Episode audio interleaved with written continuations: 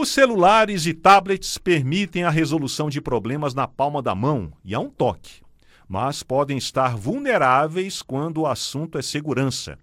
É importante então ficarmos atentos para não cairmos em armadilhas.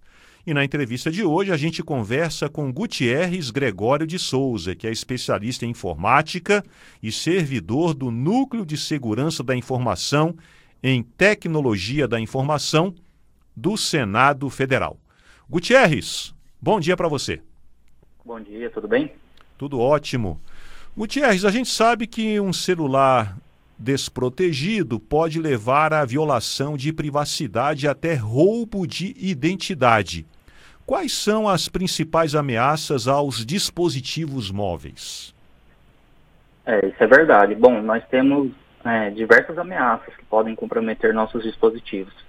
Eu posso mencionar os principais, como sendo, por exemplo, a instalação e uso de aplicativos maliciosos que possam estar comprometidos ou desatualizados. Tem também o uso de redes Wi-Fi públicas que podem ser inseguras. Temos, em, na atualidade, vários tipos de ataques de engenharia social, como o phishing, mas é importante mencionar que todas essas né, e outras ameaças têm em comum é basicamente o objetivo de comprometer nossa privacidade e roubar nossos dados. Você falou aí sobre, por exemplo, o Wi-Fi público. Porque hoje o que, é que acontece? Né? Tem muita gente aí que tem um plano de dados né, que não é muito robusto, né? aí a franquia já vai embora e vai aproveitando, vai caçando o Wi-Fi ou redes públicas né, quando está numa viagem ou está fora de casa. É possível, o Gutierrez, usar um Wi-Fi público com segurança? O que, que a gente tem que observar para ver se aquela rede é segura para a gente navegar? Certo. Bom, é, é, o infelizmente é que nós não podemos contar com isso, né? A verdade é que nenhuma rede Wi-Fi pública é completamente segura. É, o que acontece é que a segurança dessas redes depende de fatores que estão fora do nosso controle, né? Como, por exemplo, de quem disponibilizou está dando manutenção na rede, então sempre há algum risco associado ao uso.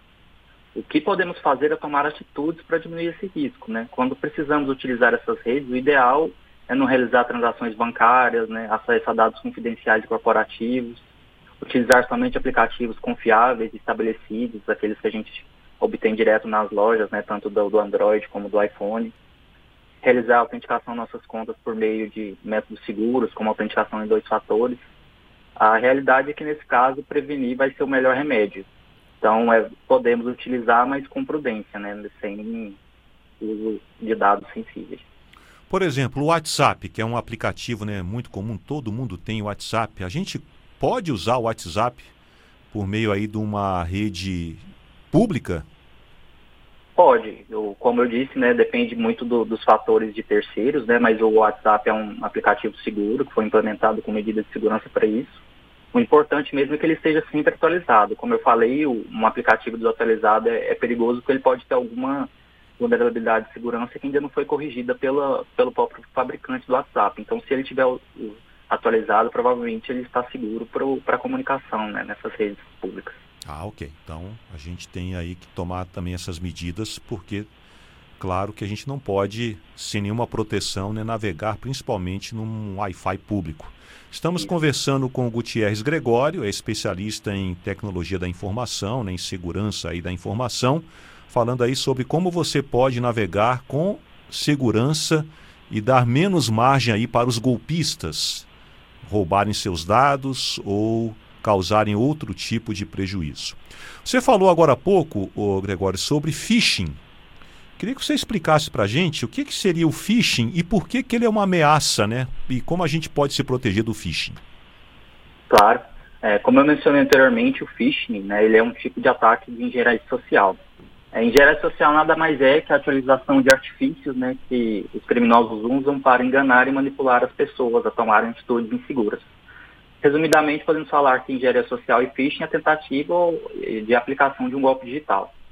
Então, phishing, que ele é a palavra em inglês para pescaria, ele tem a finalidade principal de fisgar mesmo, né? De fisgar, de pescar alguém desavisado para roubar dados confidenciais ou induzir essas pessoas a, a, a tomar determinadas ações, como a realização de transferências bancárias. Esse tipo de ataque ele pode acontecer de diversas formas, mas as mais comuns, por exemplo, é quando você recebe um SMS falso, né, dizendo que houve uma compra no seu cartão de crédito, e dentro desse SMS tem algum link né, para você informar dados bancários que teoricamente você vai resolver a situação. Ou então quando você recebe um e-mail dizendo que você ganhou algum prêmio, pede que você preencha alguns dados em um site, e, então esse site vai ser falso e vai roubar seus dados. Então tudo isso são exemplos de ataque de phishing, né? É a pescaria dos seus dados do usuário. É, o phishing então anda de mãos dadas com a chamada engenharia social, né, Gutierrez? Aquele. Que é aquele negócio que o golpista sempre usa a urgência, né? Uma coisa que tem que ser feita para ontem, tem um prazo ali para a pessoa tomar. Aí ela não fica, ela, aí ela acaba não tendo prazo para pensar ou até consultar uma pessoa, um parente. Olha, se você não fizer isso aqui agora, você vai ter um prejuízo. A engenharia social é por aí, né? De fato, nós podemos mencionar que, né, direto aparecem golpes como esse Teve o famoso Ben há um tempo atrás, né, que utilizava da urgência de, de alguém em perigo da família. Então a pessoa muitas das vezes naquela ânsia de, de poder ajudar, de querer resolver o problema, acaba não verificando as informações, não verificando quem está falando, não verificando se a pessoa que realmente está em perigo e isso acaba fazendo ela cair em, em golpe. É verdade, então a gente tem que ficar atento. Bom, até agora falamos de medidas, digamos assim, internas, né, para a gente é, se precaver da ação dos golpistas. Mas a gente sabe, né, quem está com celular está sujeito, por exemplo, ao furto ou também ao roubo do aparelho. Então a pessoa está na rua, né? Aí é assaltada ou sem ser, sem perceber, alguém vai lá e surrupia o aparelho. Recentemente, Gutierrez, o Ministério da Justiça né, lançou um aplicativo chamado Celular Seguro. O que, é que você achou aí dessa ferramenta que o Ministério da Justiça está lançando e que as pessoas estão se cadastrando aos poucos? É uma boa aí para a gente ter menos prejuízo quando tem um celular furtado ou roubado? Com certeza. Eu até já instalei ele na semana passada, bem depois do lançamento. E, e nesse sentido de, prometer, de proteger nossos, nossos dispositivos contra furto ou roubo, ele chega para ser né, um, extremamente útil, pois ele tem a proposta de chegar para, para integrar em um só lugar, né? Tanto o bloqueio do celular na operadora telefônica, como a, como a comunicação da ocorrência para os bancos, né? Que, que os bancos vão se prontificar também a, a fazer o bloqueio das contas. E ele ainda fornece outras funcionalidades, como a opção de localizar o seu dispositivo no mapa. Então, com certeza, é, é uma boa recomendação de medida de segurança que podemos utilizar. E a ideia né, é cadastrar e também cadastrar os números de emergência, né? Caso a gente tenha aí a, o dissabor de ter o celular roubado ou furtado, que esse, que esse número de emergência, esse contato, possa fazer ali as comunicações devidas para bloquear logo o celular, né? Exatamente. O uso do aplicativo ele, ele é até bem fácil, porque ele já integra com a plataforma GovBR, né? Todo mundo, a maioria das pessoas já tem acesso a essa plataforma, então você pode logar no aplicativo com ela.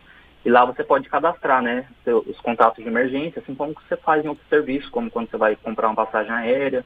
Então você sempre coloca um contato de emergência e você está autorizando essa pessoa a iniciar a ocorrência do furto do seu celular, caso isso ocorra. Então você pode cadastrar não só uma, mas como duas, três pessoas e também vários dispositivos. Então você pode fazer isso e, e ganhar mais agilidade, né? Se caso um furto aconteça, é só você entrar em contato com o seu contato de emergência. É, eu também já fiz o meu cadastro aqui, eu já também já baixei aqui o aplicativo Celular Seguro. Gregório, Gutierrez Gregório, muito obrigado, viu, pela sua participação aqui no nosso programa. Valeu pelas dicas, viu? A gente gostou muito aí das suas dicas e até uma próxima oportunidade. Obrigado, eu que agradeço ao convite. Se precisar, estamos aí. Feliz Natal e Ano Novo para todo mundo.